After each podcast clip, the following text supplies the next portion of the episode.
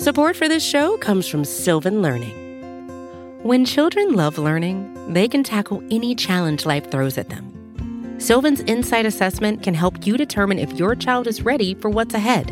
It can also identify gaps in learning and point out areas that could be of concern for your child so they can tackle what's to come. And right now, it's the best price of the year at $29. Go to sylvan29.com to learn more and get your child's assessment for only $29. That's S Y L V A N 29.com. When you need mealtime inspiration, it's worth shopping Kroger, where you'll find over 30,000 mouthwatering choices that excite your inner foodie. And no matter what tasty choice you make, you'll enjoy our everyday low prices, plus extra ways to save, like digital coupons worth over $600 each week. You can also save up to $1 off per gallon at the pump with fuel points. More savings and more inspiring flavors make shopping Kroger worth it every time. Kroger, fresh for everyone. Fuel restrictions apply. Hello, world. What separated your deep ball from everybody else? My deep ball it has a little secret sauce to it, man. uh, never get too high, never get too low, but just keep moving. The the whole story is Carlos never beat me in any kind of sports in in, in high school. Can you feel it? Can you you feel that, Zim? Free agency is right around the corner. The most excitement that we've possibly been looking forward to for a long time, obviously since the Super Bowl right. is among us with the NFL free agency coming up, the draft combine, which which you picking at 31 is not as exciting, but I feel like a lot of that joy is coming back. Um, we are your hosts of the show. He is Zim Hude. I am Ace Boogie. Zim, what's going on today, bro? Nut man, I, I, mean, it feels really good to be back on here. Like you said, I think last time I was like, man, I'm not as excited, but I'm pretty daggone excited now. Like after going through the combine, looking at a lot of different guys, I feel really good about the options. And one thing that changed, one thing that changed with the draft in me, I really feel like a really, really legit offensive line target will be there because I'm just I do the math on the board and just look at what the other teams need, and I just I think that's part of my joy is I'm like man, there's some really good options I, I you know I need in there. I think like today was a crazy day. As we're recording this, this is Tuesday evening. There was a lot of stuff that happened today, bro. Outside of the Bengals, um, the NFL was just insane today. Well, hold on, but before we get to the NFL's crazy today, let's start off with Jessie Bates first. Okay, let's get so, into it. So Jessie Bates gets the tag. What did you feel about the situation? Did you think that that was about to happen, or like what was your gut on the whole? You know what, what's going on? So like for me, I thought I was one of those people that actually thought that there would be, you know, a chance because I wasn't talking to anybody close to the team or anything. I just felt like, you know, it would be the right thing to do. There were so many people campaigning for extend Jessie Bates that I kind of felt like, okay, you know, this thing has a chance of, of happening, at least, you know, before the deadline. The closer and closer we got, it just really made no sense for him to or for us to extend him before and it didn't make any sense for him to accept an offer because when you're on the verge of free agency and you're kind of waiting for this tag deadline there's no reason where he would have wanted to not test the market right? Like their agents for players are always going to say you know you might only get to free agency once or twice in your career and somebody always wants to test the market. So the closer that we kind of got to it the more it started sinking in for me, like I'm like, all right, like yeah, they're they're definitely gonna tag him now because you know the situation. If they would have extended him, it would have had to have been much earlier. Um, and so my thoughts are this: I, I went and started looking at some of the the previously tagged players.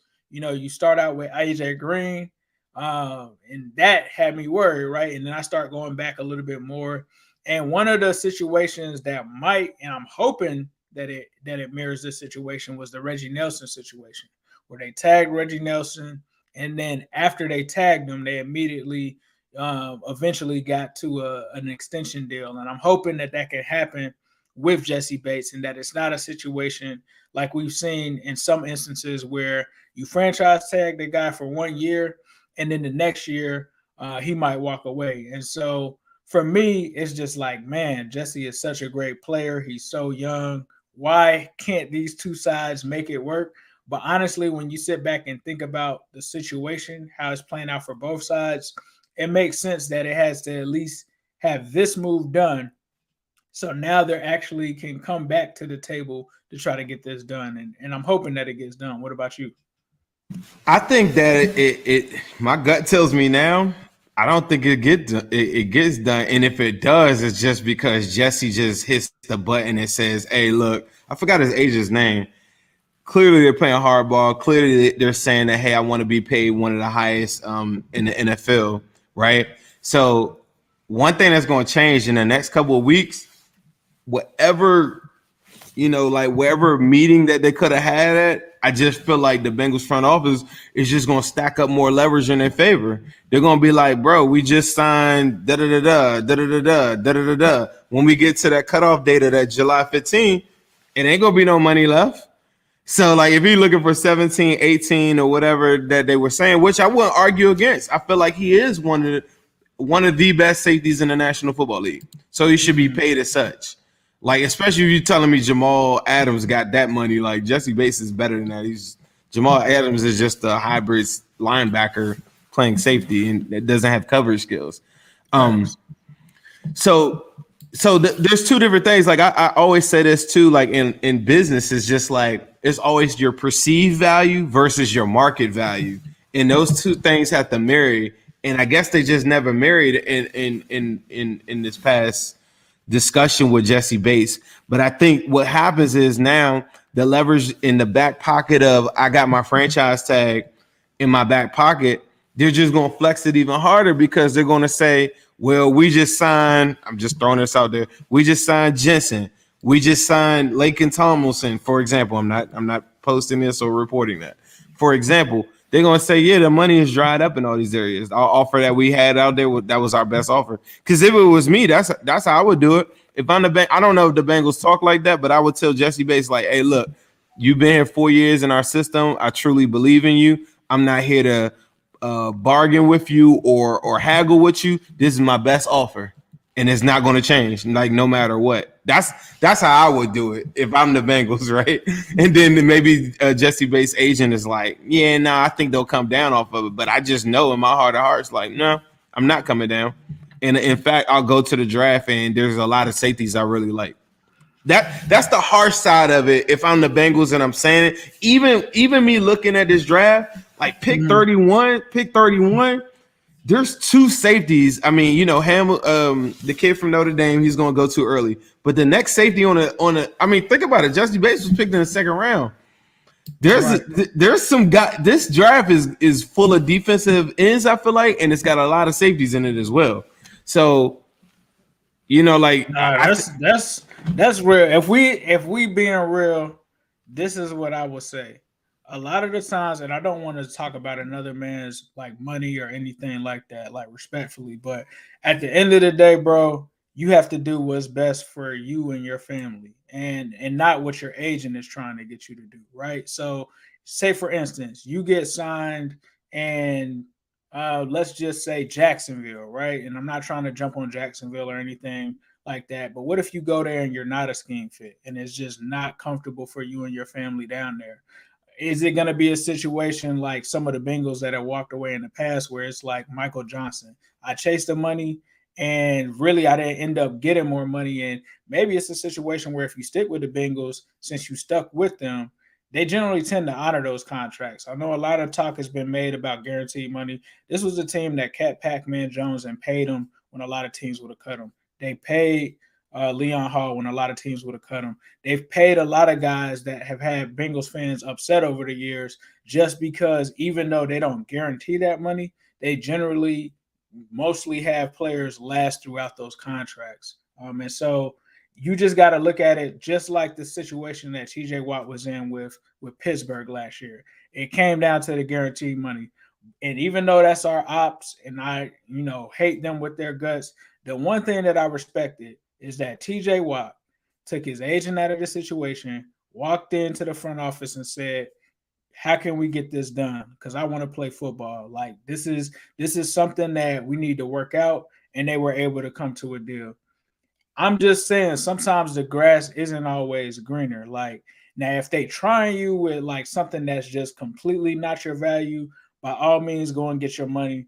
But if we arguing over, uh, you know, a couple of million a year, just think about other situations that you could go to where you the deal might be sweet, but the coaching staff gets fired or something else happens and then your family can't come to all of the games and stuff like that so sometimes you just gotta think about what's best for you and what's best for you might be standing firm and taking what you feel like you you deserve and knowing right. that you have a market out there for Jessie Bates but sometimes you just want to do what's right for you. Your agent's going to do what's right for him and try to get the most money because at the end of the day, he's getting a percentage of that. So the more money you get, the more money he gets. But what's whatever the pros or cons may be, I think have to be weighed in that situation.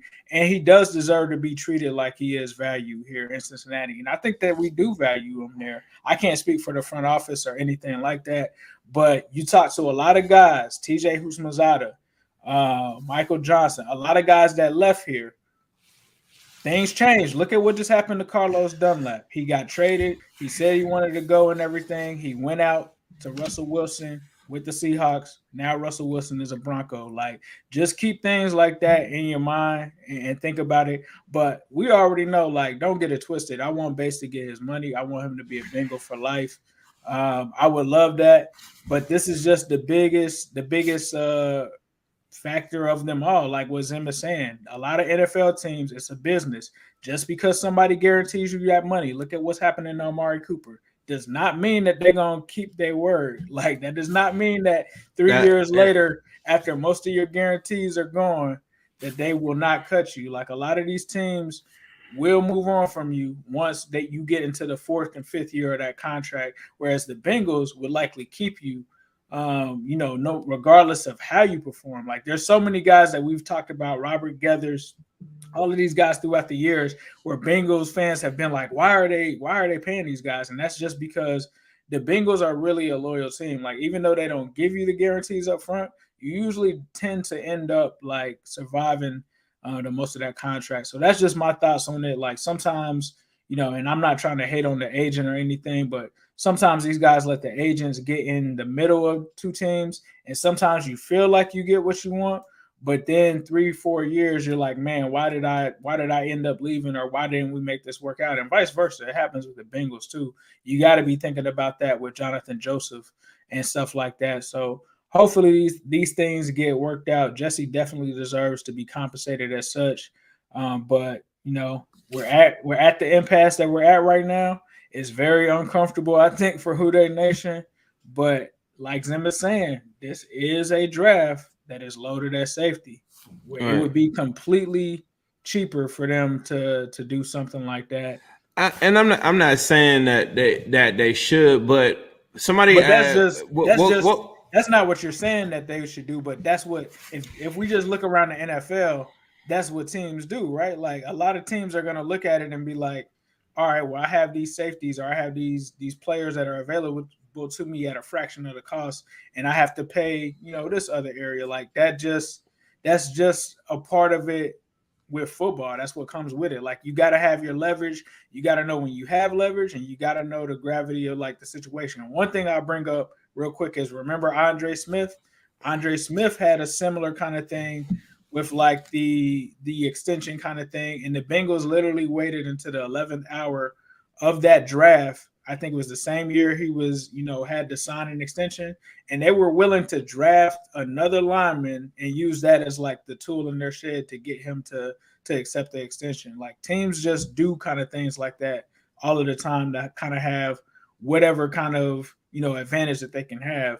And for me, if both sides can come to an agreement that's respectable for both sides, you can get it done. And you know, the Bengals end up honoring the word. I mean, he's still extremely young. Like they've paid guys that are 34, 35 sometimes into those contracts. And so if they can if they can come to some kind of mutual ground, that would be not to dwell on it too much, but that would be preferred, obviously. But we got to prepare for it to go either way. And Jessie and his family have to prepare for it to go either way as well. so what I was saying, um, that would go to the draft and you know um I think original. I, I kind of got lost in it a little bit, but the the original question was you you know I was asking, do you think it would get done? For me, I don't think it, it would get done because of a lot of different factors. Because I think the Bengals probably put their foot down at this part, and we'll we'll see how it plays out. I think that if it does get done, it had to be a situation where Jessie just goes straight to them and just says, "Hey, look, let's get this 15." Like I'm just rumor. This is a rumor, like 15.5 you know, three, four years or whatever. But um, the next thing I was gonna say is somebody was telling me earlier, they were like, I was talking about drafting like a wide receiver mid round, a kid from Memphis or something, and they were saying something about like getting weapons, and and I was like, honestly, I feel like going into this draft, I feel like you're almost approaching it with the same concept like on defense, where we're just looking to get weapons um, on, on defense as well because for me, most of the starting spots on this team, like we don't have the problem that a lot of teams have right now. Like even if you consider mm-hmm. Bates like uh you know like a a, a fringe player or whatever whatever you feel like you have at this point is when, when well I think I think a lot of people are saying like well Jessie Bates I mean during the regular season he wasn't da, da, da. but either way you have to go and go get some more talent at all these positions. And my draft philosophy, I guess, coming into this anyway, was always to go get like more depth at the position, more more versions of hybrids or anything like that. Guys that can play, that can check tight ends and corners and potentially be safeties anyway.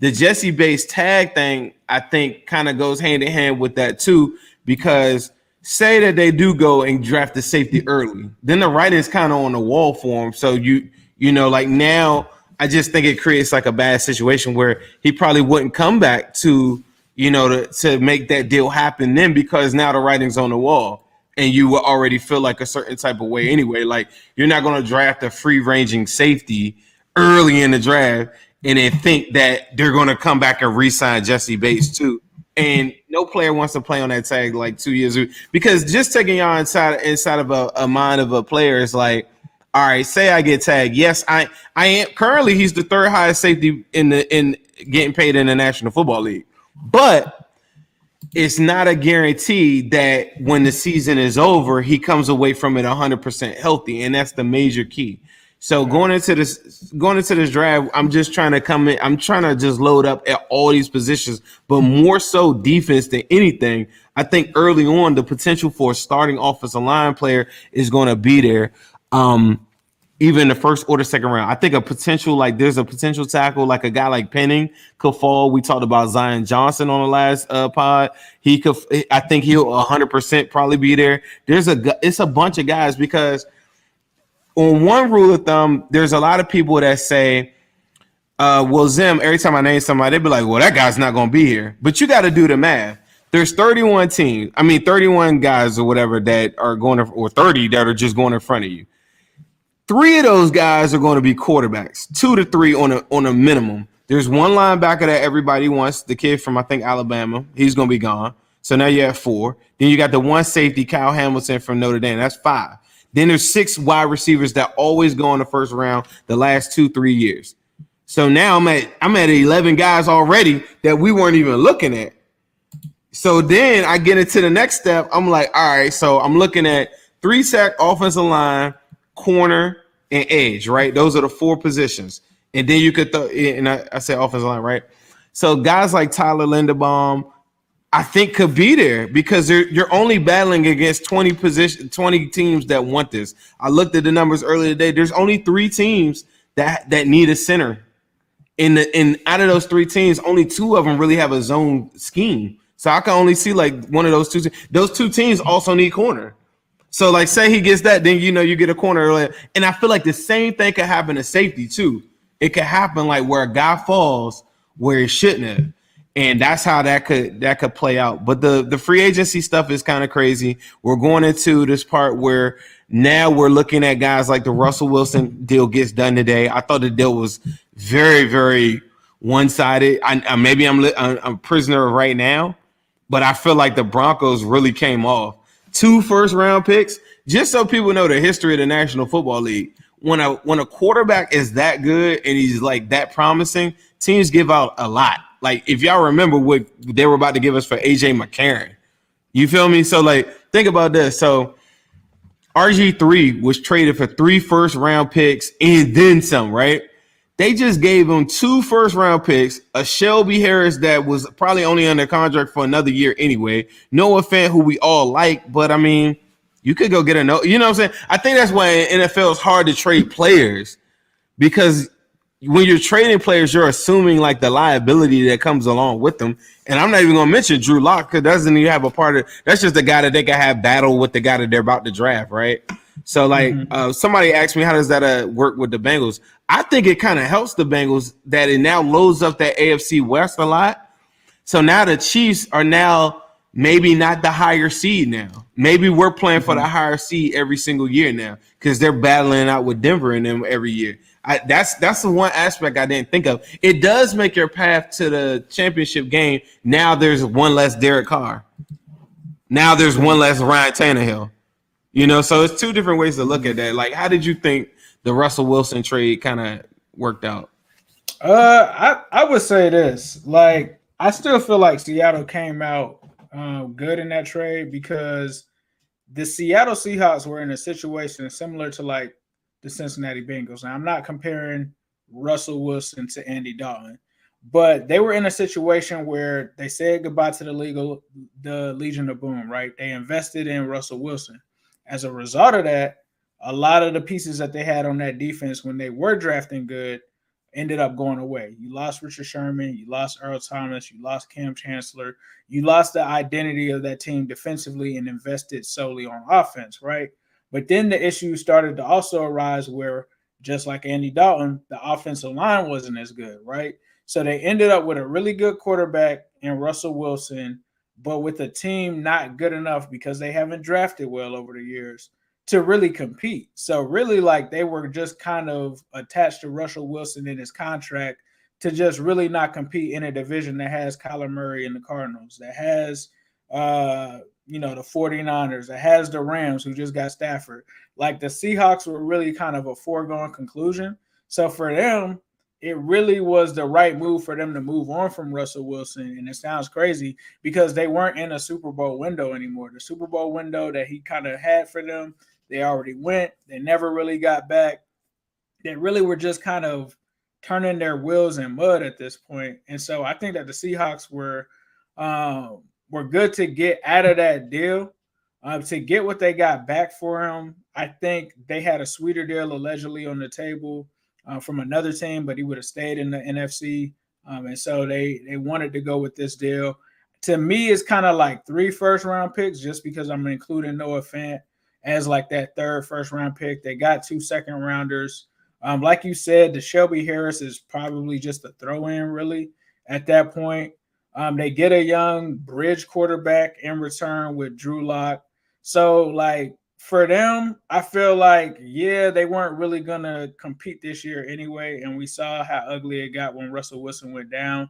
The only thing that I have to see to really understand and grade the trade is how much of the dead cap is going to affect them. Because if they do get out of this Russell Wilson deal and they do get more cap for the future, that's going to help them build. But the one thing that I don't like about this, if it was anybody else, I would trust them with those first round draft picks. I do not trust the Seattle Seahawks with any first round draft picks. If you look at any of their first round draft picks lately, they have all been trash. They have all been reaches. They have all been failures. And so for me, I can see like looking at their draft history, why one would be like, you just got fleeced for Russell Wilson because I know you're not going to do anything with those picks uh, versus another team. So, you know, I get why they did it because they kind of were at a standstill and, you know, the Seahawks just really weren't going to compete. I feel like in the NFC um, as a champion, even with all of the players that they had there. Um, and so really it's it's a situation that the Bengals were in, and it's a situation that the Baltimore Ravens are gonna find themselves in soon. Like once you pay that 50 mil or that 40 mil to your quarterback, you better make sure the rest of your team is straight for you to at least be able to compete for Super Bowls. Because if it's not, and you have these deficiencies, it's going to be a struggle. You gotta, yeah. I, I just feel like the landscape of the NFL, like that's just the name of the game now. If you don't have a quarterback, like what are you gonna do? What are you doing? And and and, and in the AFC, to me, I was very surprised that Russell Wilson even took that route. To me, because if I'm him, I'm just thinking to myself like, why would I come to the AFC where all of the most dominant quarterbacks are at? Like to me, it made no sense. But I guess he, I guess he had his own reasons, right? the the one thing I'll say about that is I've always kind of called the AFC North like one of the hardest divisions in football. The first answer that people always give me back when they like push back on that is the NFC West. He's coming from the NFC West. So he's literally, I guess, in his eyes, he's already played in what most perceive as the hardest division in football. So I guess he feels like coming over to the AFC West, but really he's got to think about the conference, the AFC in general. I guess he feels like he likes his chances over here the same, I guess. Uh, but it's going to be an interesting battle, like you said. How is that division going to really balance against each other? The Raiders, I'm still not completely sold on. Kind of want to see what they do with with Derek Carr before I just anoint them as the best division in football. Uh, but yeah, it, it, was it was an interesting day for sure. I think that for the Broncos, it makes perfect sense. I think it makes sense for both sides, honestly. Just like where they're at with their franchises, like Denver needing a quarterback. Uh, but um, it's gonna make it really interesting. But I still love our five players over there. I'm gonna say Right. that over there. Right. And I look at like the, a lot of these teams, like even I, I feel like Denver now is in the conversation for sure because as we saw, their defense is super legit. So I feel like that they're in the conversation. Me and you had an interesting conversation. I think that really came full circle today because remember early in the season we were talking about we were having a conversation about Jeudy when we were about to play the Broncos, and you were telling me about how you like had some. You were like, "Man, we got watch," and I'm like, "Look, they ain't got no quarterback, bro. They ain't no factor." Now it's come full circle because now, now Jerry Jeudy is going to look like Jerry Jeudy. Now, now Patrick is going, to you know, what I'm saying like Patrick was able to do that was with bad quarterback play. So it's just crazy now that I, I look at the landscape of the AFC. It's like you know, like some of this is to get weeded out by just pure attrition, like people getting hurt. You know, like some of this stuff that remember before the season started, everybody was like, "Oh my God, Julio and AJ Brown together," and I'm like, eh, Julio. I mean, is he to be available? Like, it's the same conversation I had for OBJ. So some of these dudes, I feel like, as we get into this, it's to look scary for a lot of teams. But as a Bengals fan, I'm telling y'all, like, I don't really fear none of them dudes because it's the same conversation I had last all season. Who else? Show me a core. Show me a core. Like these guys are trying to put together teams of 30 something year old guys to compete with these young boys. That's you know, like when now our whole team isn't young, but come on, bro. Like, like the oldest person in our core is like 28, 29. These dudes is putting together 30 something year olds. Like we might grab a 30 something year old or 30 year old center or 32 year old because we're in a win now mode. But a lot of mm-hmm. these guys that people keep on telling me about, I'm just like, I like those guys and I like their name, but this 2022. So Right. like some of that, so some of the stuff that they talking to me, even and I and I love the heck out of Russ. I feel like Russ is is is that dude. But nothing, nothing against Russ, but I gotta ask you this: Russell Wilson or Joe Burrow? come on, bro. Like right now, today, Yeah. Joe Burrow. Like, uh, Thank you, thank you. I, I think a lot of people like like I'm I'm not saying that as a Bengals fan. We, we I- I always talk I- I- about we always Now, talk we- about Lamar. We always talk about Mahomes and any of that. But I think if you went out there today, I would hope that everybody would say Joe Burrow over Russell Wilson. um this is the thing. You're going to have a lot of ops like when you talk online to people. Like like like it's two it's two frame of minds. Who is the more accomplished or who is the guy you rather have? Those are two Yeah, different 2022, like you right said, right right today. right. So this this that's what i'm saying. People going to try to flip that conversation a lot and try to make it like when i say when i say i'd rather have joe burrow i said i'd rather have joe burrow than pat mahomes and people was like bro you're crazy i'm like no he's 25 years old second year in the league he goes to a super bowl that like my my my my path to victory looks like i got way more time like pat mahomes been in the league for a, a, little bit longer than what y'all think, and I know that he's more accomplished and he's won a Super Bowl. I get that, but we talking about right now today. That's why when people ask me who is the best quarterback in the NFL, that's a different conversation than who would you rather have. If I if if it was who I rather have, I'm not saying it's because I'm a Bengals fan. It's Joe Burrow. Like, and if anybody anybody says anything different than that, they either have a hidden they have a hidden ulterior motive where they don't like the Bengals or they're just purely living off of the past. Because you can't watch Joe Burrow sweep Patrick Mahomes in a season and then look at him with Patrick Mahomes with a brand new offensive line and then say, "Oh yeah, yeah, I'd rather have Patrick Mahomes just because of what he did in the past." Like right now, we talking about Joe Burrow, 25 years old, went to a Super Bowl.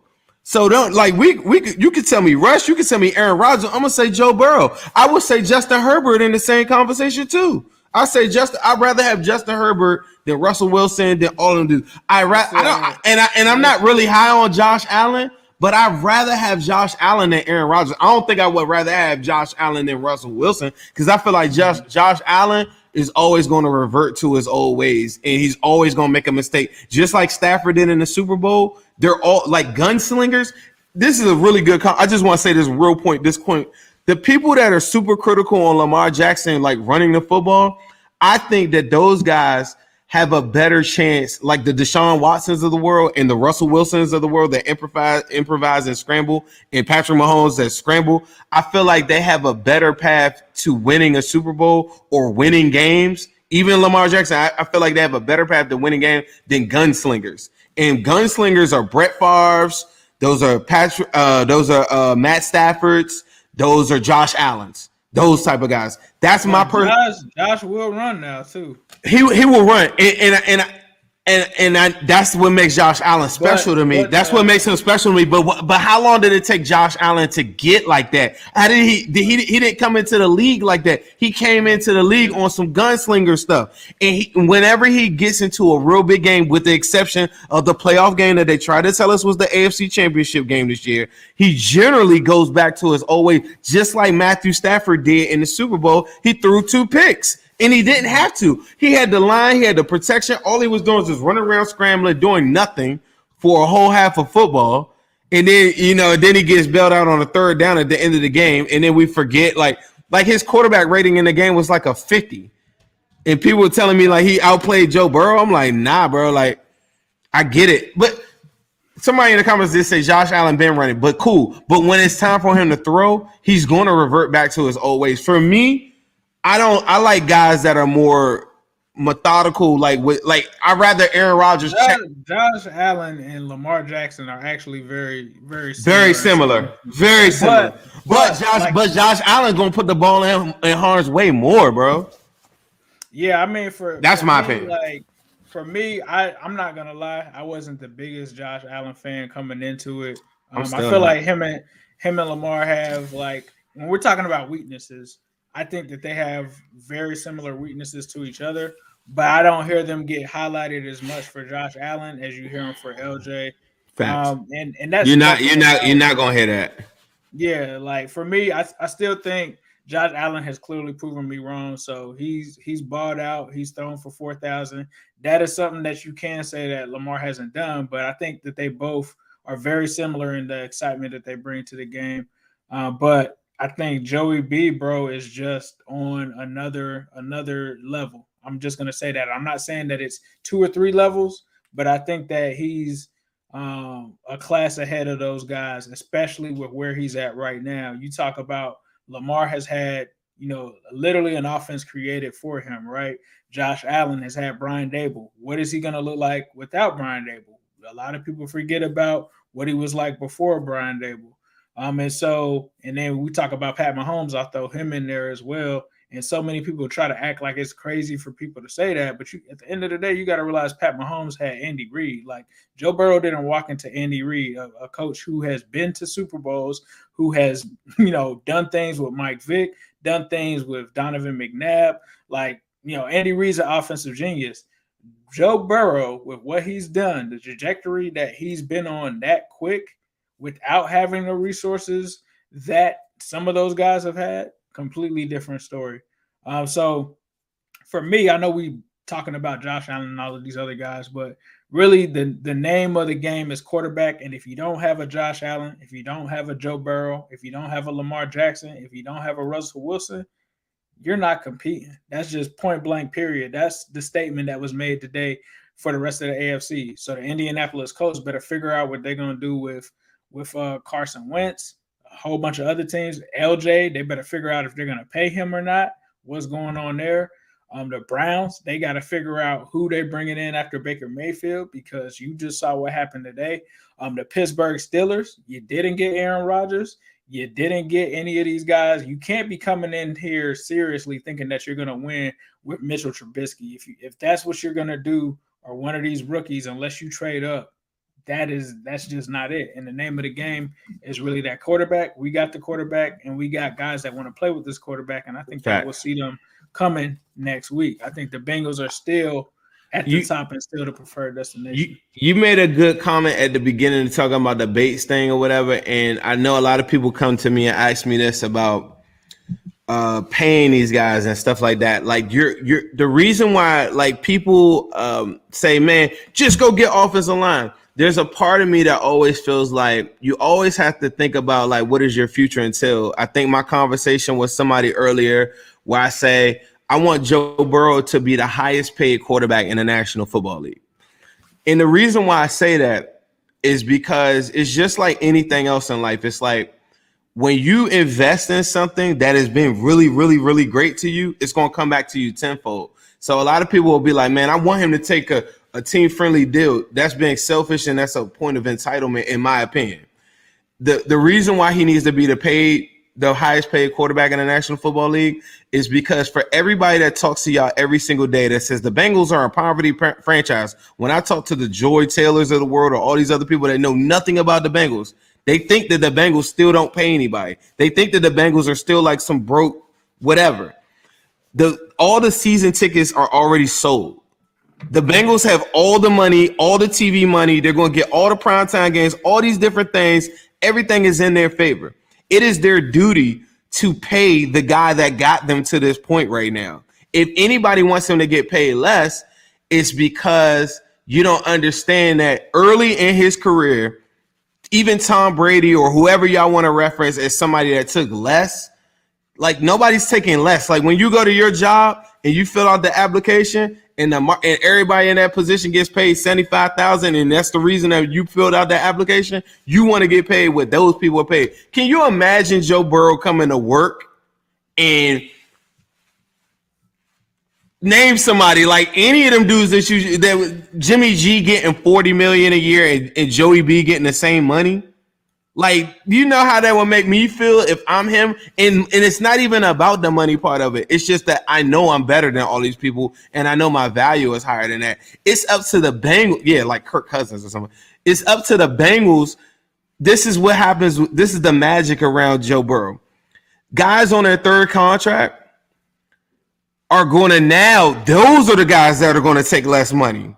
The guys that want to come here, the Gronks of the world, those are the guys that's going to take less money. If y'all ever want to kill this whole narrative of the Bengals are like cheap and stuff like that, pay this man like the most money in the International Football League because that's who he is. That's what he deserves. And anything other than that is like some selfish entitlement, weak stuff that I just can't get on board with. And it goes hand in hand with every single year. Now, everybody on your team isn't Joe Burrow. Jessie Bates, as important as he is, isn't Joe Burrow. So you always have to go get talent. You always have to add weapons because if you go add, because there's going to be a Marvin Jones, as we learn. So people say, well, how they going to pay T. Higgins, Ja'Marr Chase, and Joe Burrow? The Bengals better figure it out because them three better not go nowhere, right? But along the way, Jessie Bates can't get 18 to 20 million. So I got to go get me another safety as an insurance policy. Or Logan Wilson comes up. Vonn Bell, y'all got to forget, Vonn Bell is under contract only for one more year. So you better be going to go get his guy. Jonah Williams, Jonah Williams coming up too. There's a bunch of guys. That's why right now it's so important for them to go get the offensive line guys the guys want. But when y'all say crazy stuff like, well, it's not even crazy. I'm not going to classify as crazy. When when people get on board with paying high amounts of money to guys that haven't really deserved it, like a, a Terron Armstead or somebody like that to me. I know he's really good. is he is he is he head and shoulders beyond everything else that you could do like a time like it's up to the Bengals to go exhaust all options like the trades that you're proposing for the Cowboys. I, I posted the the uh the the Bulaga uh Brian Bulaga one earlier. If he's a uh cap casualty, he's to be had for 9 10 million. he hit me earlier today. He said that uh uh what was that Trent Brown for the Patriots who just got 9 million these are all right tackle guys that play at the same level at Terron Armstead and, and Laremy Tunsil that you don't have. It's up to the Bengals to go exhaust all those options to go get those guys. But it should never come back to, oh, well, we had to pay Terron Armstead. We had to pay all these guys. So Joe Burrow, we ain't got enough money. What? You throw him the entire bag, and everybody around him is going to take notice, and they'll everybody's going to buy in. When we get to Joe Burrow year eight, year 10, sure, Joe Burrow's going to take less. But right now, we not there yet. And every move that is done right now has to be in consideration of what's to come. Yes, Ja'Marr Chase is going to be the highest paid wide receiver at his position. That's a long ways away from now. But every single year, you better have a plan. Well, I'm gonna take two million here. I'm gonna take two million here. We're gonna put this eight million to the side right here because we need that for Ja'Marr. Ja'Marr getting 30. You feel me? So like all the, you know what I'm saying? Like all these different things happen. So that's why I'm a little bit like, all right, on the Jessie Bates joint, like, bro, you are the third highest paid safety right now on the tag. That's not your value. I agree. But you got to go do something right now where you work with us too, because we're trying to build something really, really, really special. And he and he has every right to go wherever he wants to go if he if it doesn't work out here. But those are the things that the perceived market has to meet the the actual the actual market. So these things have to happen. And along the way, I just think they need to bolster up this uh, defense through the draft because in free agency they went out and got eight guys. There aren't any. The only starting position available, excuse me, is is cornerback number two and a three tech. Those are the only starting positions available. Anything else is to bolster the defense and bolster the depth of the defense and potentially a replacement. You could argue like maybe edge, but I mean that's just on on third third down with like if Ossai didn't work out or whatever. You know what I'm saying? Like you got some mm-hmm. positions like that, but other than that, like on it's really three positions on the offensive line. A tight end that I feel like Uzomah is going to come back. I, I don't know if y'all been following me on Instagram. I've been adding him I've I've talked to him in the, before. You know, like I feel like the Uzomah thing's going to happen. Uh, so some of the things like and even Spain, you know, like like let's talk about Spain for a quick second. Do we all really think that whoever the other option is is is is is infinitely better than than Quinton Spain? I had a, I had a dream, bro. I thought it was real. Is is, is it, it a big like difference? I thought it was a dream that like we extended Spain, and I just feel like I just take that as a sign that we're gonna probably bring him back. And I think when Frank Pollack talked about Spain, he kind of said some nice things about Spain. So let me let me ask you though, it like I know you might not see everything on Laken Tomlinson, right? But why is yeah, I, I'm, I'm, I'm, but but all right, well let's just look at this, right? Why is the fan base so gung ho on like let's just get rid of the whole line? The Chiefs got rid of the whole line, and they had issues throughout the year. And and mind you, when we got and played them in the playoffs, they had we had four sacks on them. So this mm-hmm. this concept of blowing it all up, like I feel like offensive line play has to be unified at some point, and you have to have cohesion. Now, I agree, three spots should be brand new: guard, right tackle, and and probably your center. The left side of the line, I think, never was really. The left side was never really a problem. And, and, and, when it was a problem, I feel like it was a product of the right side being so bad. Mm-hmm. And, and so when I get into the conversations about Spain, it's like, is Laken Tomlinson for $10 million a year? Or, or, or probably more can because he, can he not play right guard? Like why why does it is it that Bengals fans are saying that he has to replace? Well, like, he played, but it, he when he played left guard for the for the Niners. Okay, if I'm paying you ten million, you better play right guard too. like for me, right. for me. But for me, but but but I think the average person, and I, I don't want to limit it to Facebook, but I think a lot a lot of our Facebook viewers they just say blow up the whole thing. Like forget that we just went to a Super Bowl like we don't care about that. Like like the whole team isn't good enough. They got to a Super Bowl, but that's that's not that couldn't possibly be good enough to Like, I mean, both sides need improvement. I'm sure, right? I think your, But- your point is is Laken Tomlinson worth paying him so much more than you would pay Quinton Spain? And I Right. no, like, go I- look. Like, go look at the numbers. Go look. I, I know. Like, how many sacks did, did, did he give up versus Spain? Like, like what? I, don't know. Spain had a really good season last year. Like I don't know if people forgot that because they just think about the last play of last Super Bowl. play. But like Spain had a great year last year, honestly. with Right. The left guard, pos- left guard wasn't really on my radar. It kind of pissed me off that that became the narrative that the entire line was bad because Right. it really was just one side of the line, and you could argue also that the center of the line was definitely had some issues. But I never really questioned the left side of the line. Well, well, I guess my whole thing is like you can't have your cake and eat it too everywhere. Like when it when like I don't know, I don't I, I, I swear I don't want to say Facebook, but I swear it's only Facebook comments that do this to me when I see it on the on the right hand side over here. Mm-hmm. Where's the where's the median? Where's the rational part of people that wakes up and says, "All right, so look, I think I really like Ja'Marr Chase a lot, so I know I'm gonna have to pay him a lot, or I really like T Higgins." Like, why is it always gotta be something so extreme? Like, let's trade away all of these guys just so we can fix one problem and then create a whole nother problem. Like, Salary like, cap is not real, bro. like what? Harold- Like, like what? Harold- Where's the real part come into this? One one quick second. Harold Landry just signed I saw that. year, eighty-seven and a half million dollar deal. I saw that. the salary cap isn't real, bro. I thought the Titans were in cap hell. Like, what's going on right now? bro you, bro you could restructure you could front end it like you could do a lot of different crazy things like for for billionaire own like guys like teams like the Rams, Cowboys, like guys with like billionaire owners and stuff like that, the salary cap 100% isn't real. Like the Patriots do not care about that. But um like I was I'm just saying like if we're to be if we're to just go get every Terron Armstead, go get all these guys, right?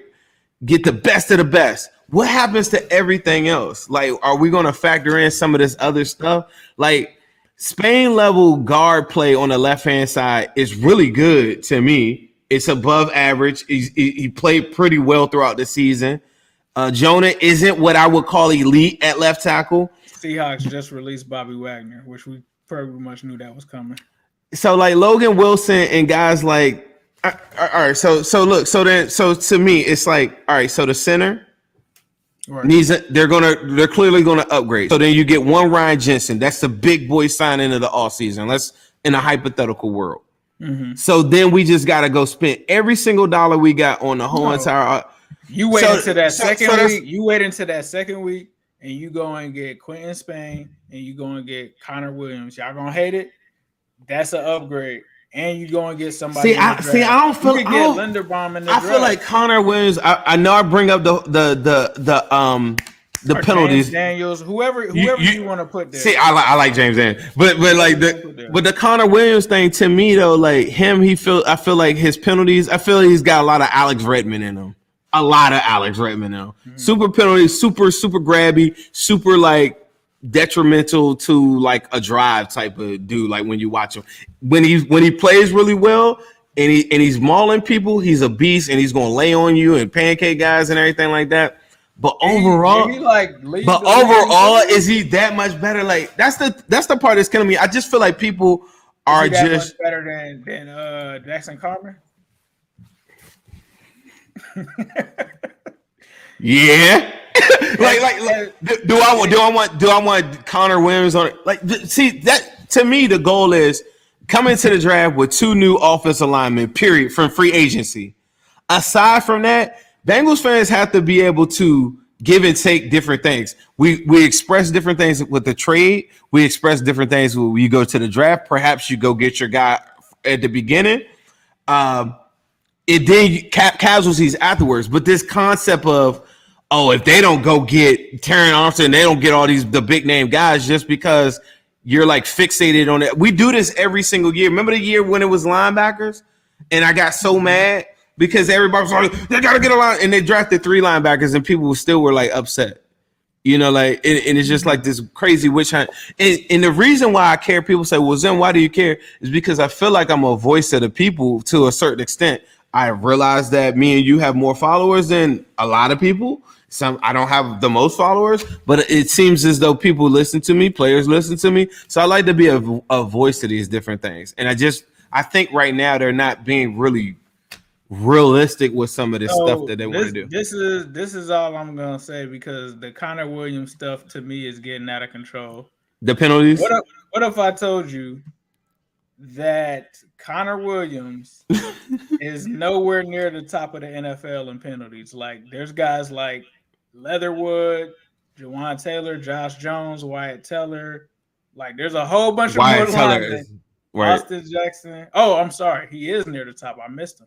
Right. He He's up third. So, yeah, I'm about to say, wait. I was about to ask you what year. What, what year was this, sir? hey, I, I, no, no, but I, but that's not even the point. I feel like Connor Williams is really good, but I think people got to understand, like, just because some one thing the Bengals aren't going to do, and it's the same thing I, I'm gonna do. I ain't bidding against a room full of people. I'm gonna talk to you directly in the back room, and we're gonna work out a good deal, and we're gonna do some stuff, and I'm gonna pop up when y'all see me and Ace with these crazy interviews and stuff like that. I'm not going out to Twitter and saying, "Hey, would you guys like to come on my show?" and then start up a bidding war of all these other shows, saying, "Hey, can we get guys on it?" I'm gonna talk directly to you. I'm gonna talk to you like a man and say, "Look, this is what I could do. This is what I want to do. This is why I f with you. This is why I think that you're a cool person. Here person." we go. Okay, okay. And that's go. how you that's how you do a deal. Like, why do you want to go to free agency to go spend the most money? Like, I hate the free agency corners. I don't like any of them. I gotta make up for for me uh messing that up. All right, so Connor, Connor. Williams last year, eleven penalties, right? Or fourteen total, or something like that. Eleven holding, one false start, and whatever, right? How many do you think he had the year before? And he played 16 games, started 16. How many do you think that he had? Only because somebody told me this. It wasn't that many the, the year prior. Because it this, five- this was a discussion five. on Twitter one day. He had five in 2020, three holdings, two false starts. That was it. I don't like JC. that- I don't like JC Jackson because of the price. I don't want to. I don't want to pay that. He had five, and the year before that, he had six. So to think that he's gonna have 14 again, when he's he's more likely to have six or five than he is to have 14. Stephon Gilmore is 32 years old, isn't he, bro? Jason co- Jackson wants to be the highest paid corner in the NFL. Right, I don't want to pay him that. Like, and, and I could go to the first round of the draft and go get a And I guy that. had, and I just paid Eli Apple peanuts, and he really had a good season as the second corner. Why would why would I do We that? And we paid Waynes all that money, right? Go get that money. Go give me two guards instead of trying to go. Go give me two tackles. Go give me Brian Bulaga and, Mor- and Morgan Moses combined or something. Like, go give me two guys for the same Trae Waynes' money. I go to the draft and go get the corner. I already proved in our system, in a zone press system, all you have to do. He's aided by Vonn Bell, Jessie Bates, Awuzie, Mike Hilton, and, and company, and a, and now an even more explosive pass rush. The second safety doesn't have to be some man-to-man guy that you leave on the island, bro. The the Super Bowl thing is not on Eli. I'm gonna just straight up say it on the show. The Super Bowl thing to me is a product of the coaches putting guys in bad position. Eli Apple should never be one on one. There's nobody that should be one on one with Cooper Kupp. And I think a lot of this stuff that gets put out on the internet about Eli Apple being toast, I think it starts to wear on Bengals fans. They're like, yeah, you know what? But Eli Apple played pretty damn good for the whole season. At that, at, with that said, I think that there that position does need to improve, but I don't need to pay the highest paid in the in the F, in the NFL to go There get him. There, there is. I'm gonna just put this up there, bro. There is not like a 25 some million dollar plus difference between Stephon Gilmore, J.C. Jackson, and Eli Apple. Like I'm not here saying Eli Apple is elite, Right. but you're not gonna tell me that Right. and Eli Apple one or two million is the same as paying these guys like 20 plus million and they're that much better than him. They're not even that much better than Chido. They might not even be better than Chido if we keeping it a whole a whole hundred. So I- eh, for me, we go back to age in the conversation we were just had about quarterbacks. Who would you rather have? Like other fan bases might think I'm crazy or whatever. Who would you rather have, Stephon Gilmore or Chido Bay or Wuzier? I'm going. I'm going Chido. Like that's not that's a no brainer, bro. Like you can leave him on the island, and I'm I'm picking youth every time. When cornerbacks and wide receivers and running backs, running backs shoot when they hit 28. When corners get to 30, They go over. I don't Yeah, like. I don't. I don't. I don't buy that. That and Stephon Gilmore not, stuff. And I'm not. I'm not, I don't- I'm not I don't buy that. say that Stephon Gilmore isn't good, but the Patriot he wasn't worth it. The Patriots were going to release him. Don't forget that they decided that the money that they were paying him for the play that they were getting was not matching, and so no, I'm not gonna match them and give him a whole bag for a guy that's over 30. Now, if he wants to take a deal and he wants to come and play with me because I got Joey B and I got the Migos, I got and you wanna- you want to come here for like eight million or something, then we can talk. If you want to do something like that, we can talk. But no, I'm not giving you 20 or 30 million. We didn't even give Chido that a year. And look how well he's played for us. Like they're not gonna go out and hand JC Jackson or these guys like that. That and I will say it again. Eli Apple, the way that he played last year, there is not a 20 or 30 million dollar a year difference between him and those guys. That I would not. say. Is the gap isn't that wide. You only you only gonna hear that thought, a rational thought from a Bengals person that's watched them for a whole entire season, like we have Don't, him. don't forget It- BW Webb. That wasn't too long ago. Right. That wasn't too long ago. but Like, but but I'm saying I'm saying like uh, people think that we're crazy when we start talking about Eli. But the only game that he gave up any type of yards is the one game where we played the Browns where they had where there was a uh, the blown coverage. And then remember the dude um uh Peoples Jones had a 75 yard touchdown.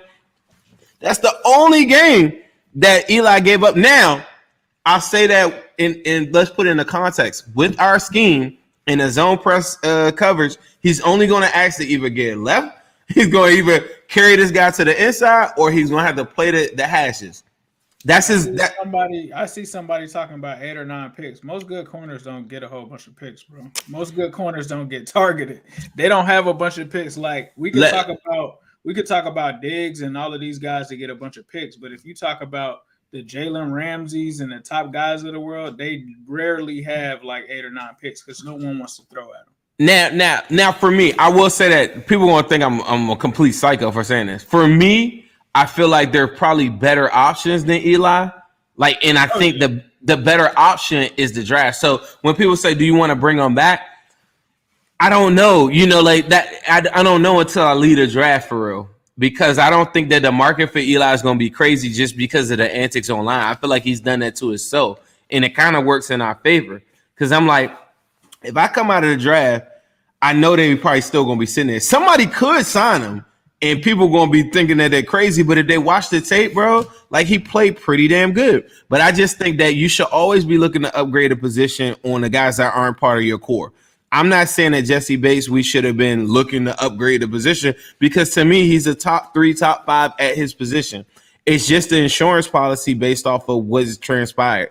Eli Apple's situation is very different. That's the only open spot on our team right now on defense. When you go to offense or whatever, I just I think a lot of different things that we said in this show all lead me back to Joe Burrow.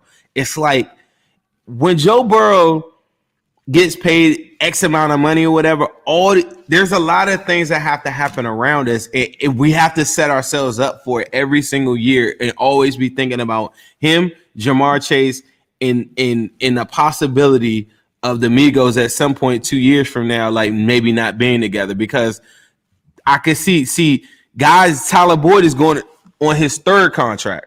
Not to count somebody else's pockets, but his mindset is totally different than what we're talking about for Joe Burrow or Jessie Bates. This is the first time that Jessie Bates is supposed to get pay his real big salary. This is his one chance. Just like Joe Mixon on his last one, that was his one chance where he's going to get that one big contract, right?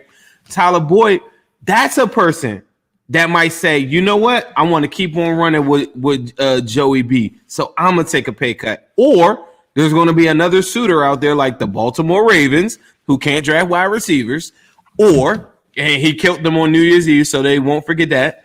And then there'll also be a Patriots that'll always be sitting there right there waiting for all of our players to fall off. Right. So you know that money right there, that'll be there too. But like you said, the grass isn't always green on the other side.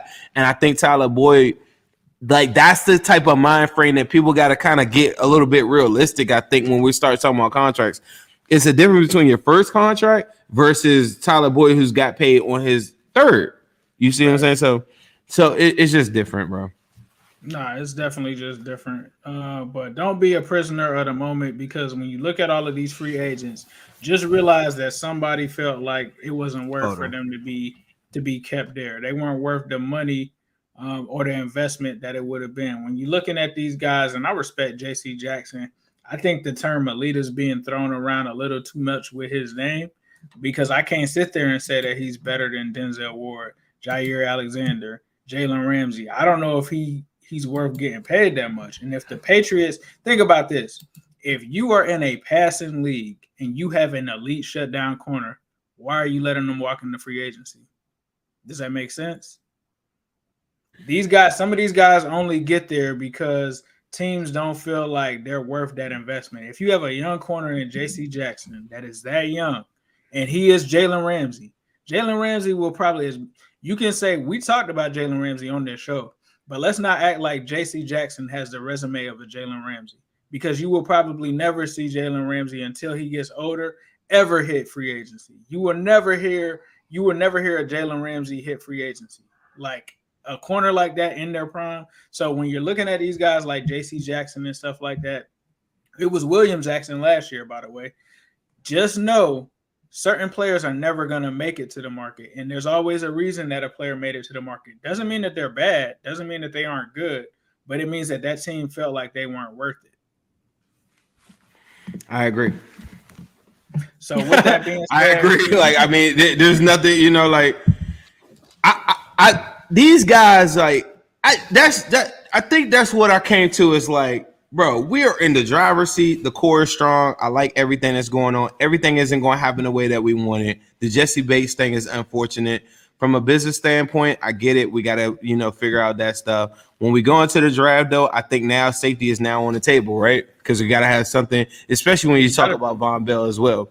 Um, but overall, the do when they in those situations, sometimes they'll go out and get the replacement in these situations. They'll for sure, for sure. I mean, look at look at look at AJ Green. They literally went and got Tee Higgins, like and right. said, like this is a guy that does exactly what you can do. We're gonna go get that guy right now, and we're gonna get him the first day because he just fell right in our lap, and we can't move on from it. I I always wondered if Tee Higgins wasn't there, what where would they have gone with that direction? I'm so glad it worked out in that way. Uh, my guy Andrew PFF had a great tweet today.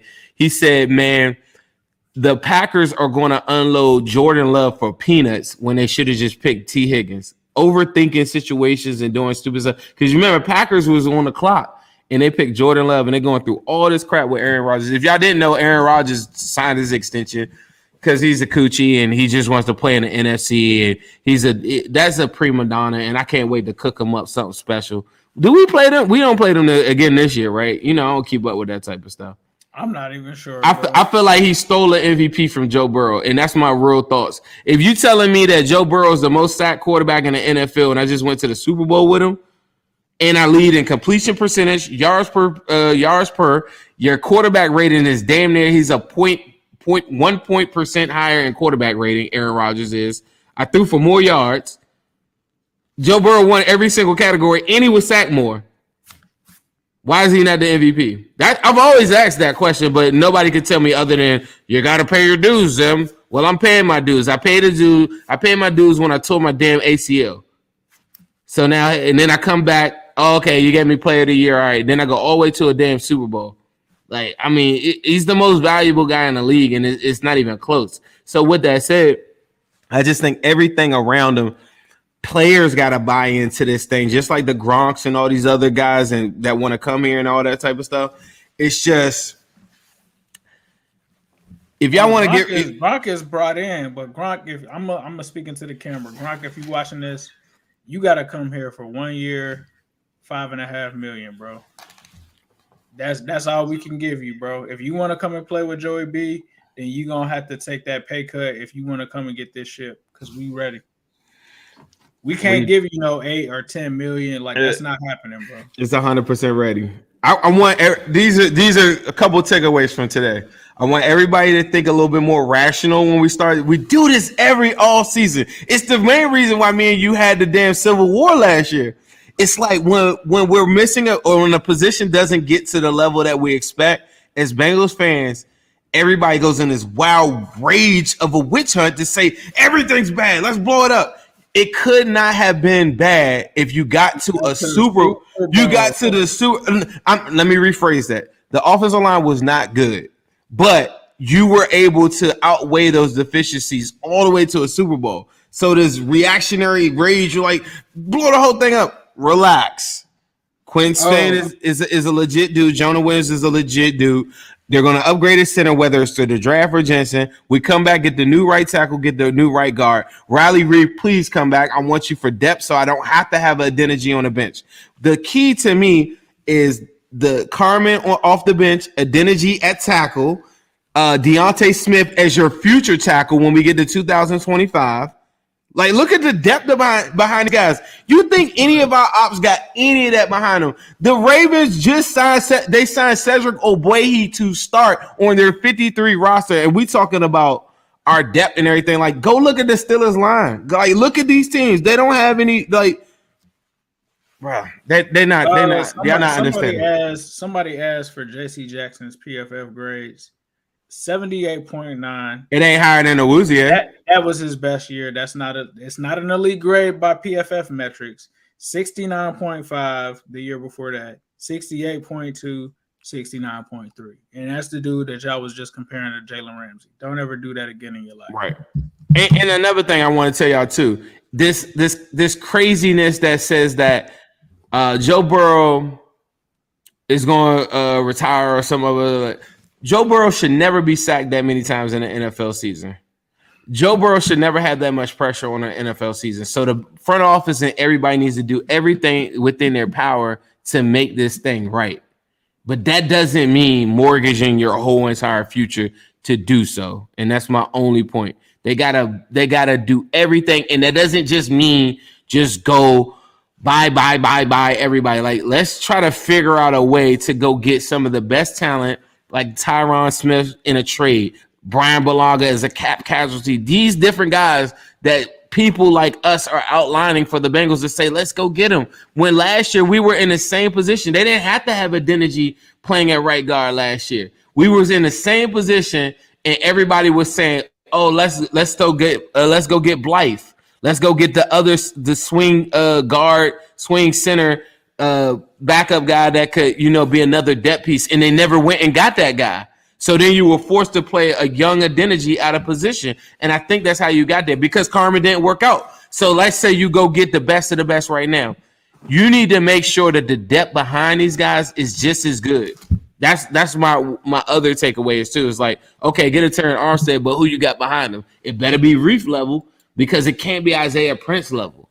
And so I like that that's just that's how I feel about it. Like, and so I'd rather go give me a Bulaga and another right tackle that somebody likes, name anybody above average, mid level, really good guy, instead of blowing 28 million on somebody else. Let's go get two right. Let's go get two right tackles. Let's go get two guards. Let's go get two centers.